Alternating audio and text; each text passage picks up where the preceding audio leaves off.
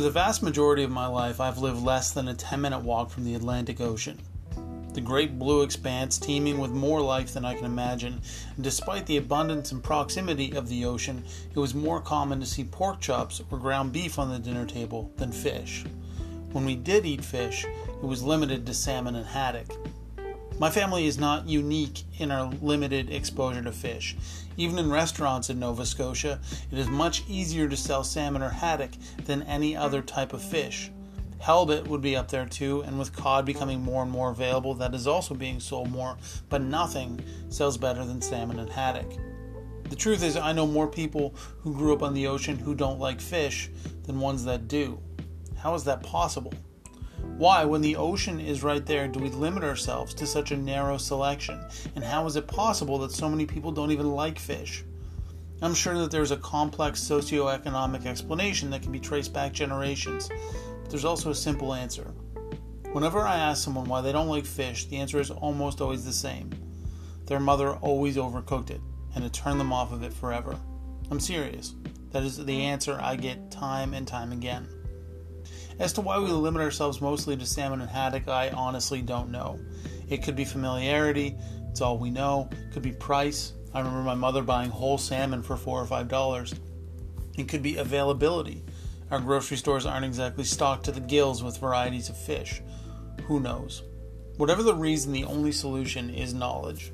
When you know how to better cook fish, you are more likely to eat it. And when you know what you are looking for, you're more likely to buy. And when you are confident in your ability to cook and buy familiar fish, you're more likely to branch out and try something new. And so today, in hopes that we will expand our horizons a bit, I present to you everything I know about cooking fish.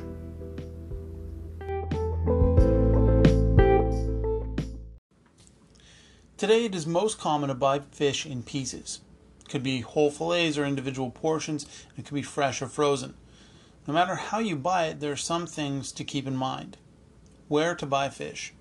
First of all, I highly suggest that if you have access to a store or market that specializes in selling fish, that you buy it there rather than at the supermarket. In all honesty, where I'm from, it is really common to buy fish right from the fisherman from the back of a truck in a hardware store parking lot, and it doesn't get much fresher than that.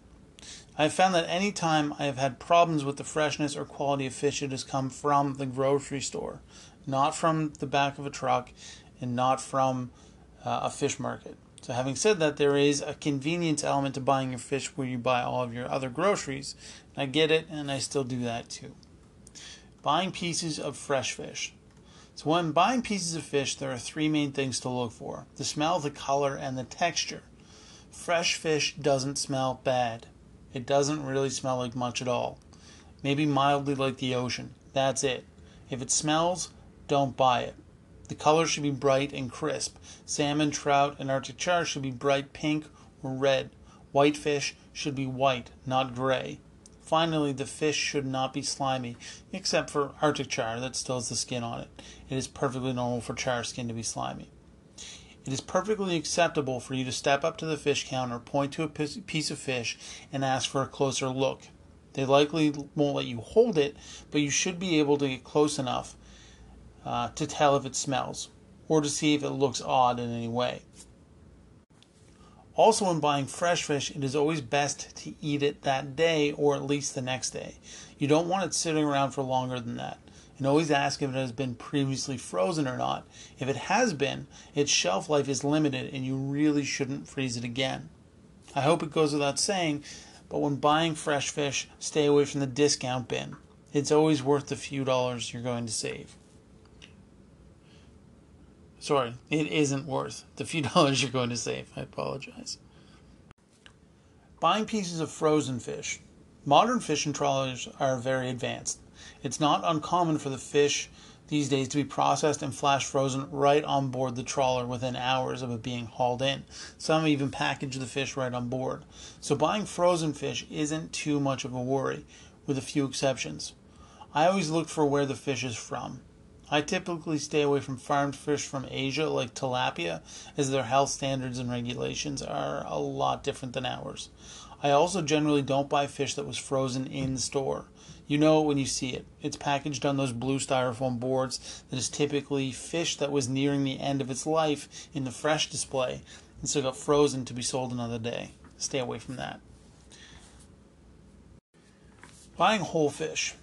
When buying whole fish, the same principles apply as with pieces of fish. It shouldn't smell and it shouldn't look slimy. You also want to look at the eyes of the fish. They should not be cloudy. The clearer they are, the fresher the fish. I would also typically ask the fishmonger to scale the fish if it hasn't already been done, uh, as you do not want to do that. You can even ask them to fillet it for you if you'd like. I will say that in grocery stores, the person working behind the fish counter likely knows less about fish than you do, so go to a fishmonger. Wild fish versus farmed fish. So there's a lot of talk about farm fish these days, so I thought it was important to talk a little bit about it. Fish farming is a very old practice that dates back to at least as far as ancient Rome. It was common for the wealthy to have tilapia ponds so they could always have fresh fish. Today, fish farming is becoming increasingly more important. Our demand for fish continues to grow, and we're fishing the oceans dry. Before too long, it's likely that farm fish will be more common than wild caught. It's really an inevitability. Inevitability, excuse me. Having said that, there have been issues with farm fish.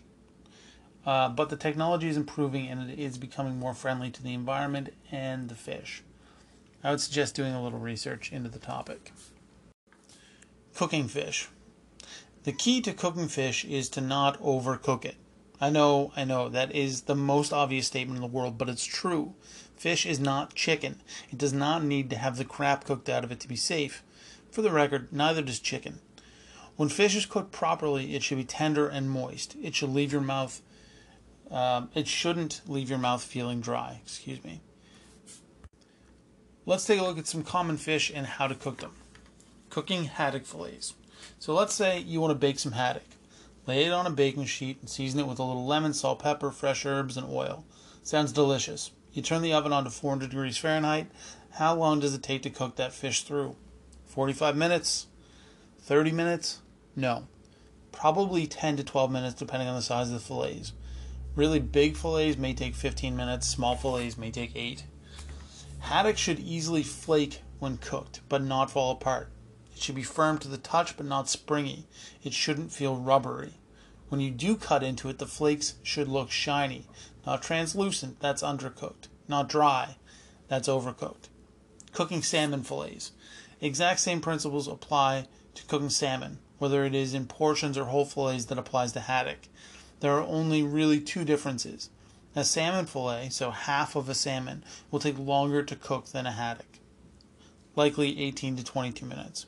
A portion of salmon will take about the same amount of time, 10 to 12 minutes, less if you sear it in a pan first. Now, just like the haddock, it should be flaky uh, but not fall apart. It should be firm but not springy. When you cut into it, it should look shiny, not dull. It shouldn't look dry and it shouldn't look translucent. Though with salmon, a little translucence in the center is okay. Basic principles for cooking fish. The basic principles for cooking fish are pretty much universal. There are, of course, exceptions, like tuna. You want a tuna steak to be rare in the middle. Honestly, if your salmon or haddock is slightly undercooked, it isn't going to hurt you. You've probably had salmon sushi before. The key is really, really just don't overcook it. There's nothing worse than overcooked fish. Cooking times are based on thickness of the fish, fish, just like with anything else. But what I can say is that typically the cooking time is much less than you think it is. It's okay to check the fish and then keep cooking it if it isn't ready yet. So aim to undercook it a little and then pop it back in. Cooking the fish in a pan. The key to cooking fish in a pan is to start with a hot pan. Don't overcrowd it. Use a bit of oil and butter. And again, don't overcook it. Fish that you cook in a pan is generally going to be thin fillets, which cook quickly, typically three to five minutes per side. Uh, is is more than enough. Obviously, the thicker the fish, the longer it will need to cook. Start with the presentation side down. That's just the nicer side of the fish. Leave it alone for three to four minutes. Flip it and leave it alone again. Only flip it the one time. Check it for doneness, again firm but not springy, and either take it out of the pan or keep cooking it if it needs it. Uh, for pan frying fish, that still has the skin on.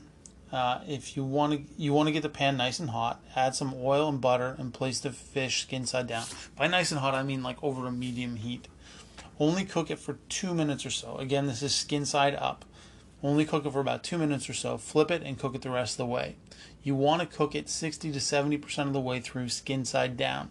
This will give you a nice crisp skin as long as the pan stays hot. And if you notice that your fish is curling up, score the skin. So just put a few lines with your knife uh, in the skin before you cook it. Flavors. When cooking fish, use mild flavors. There's no point in burying the flavor of the fish. A little seasoning, a bit of fresh herbs, and a little acid like lemon or wine will go a long way.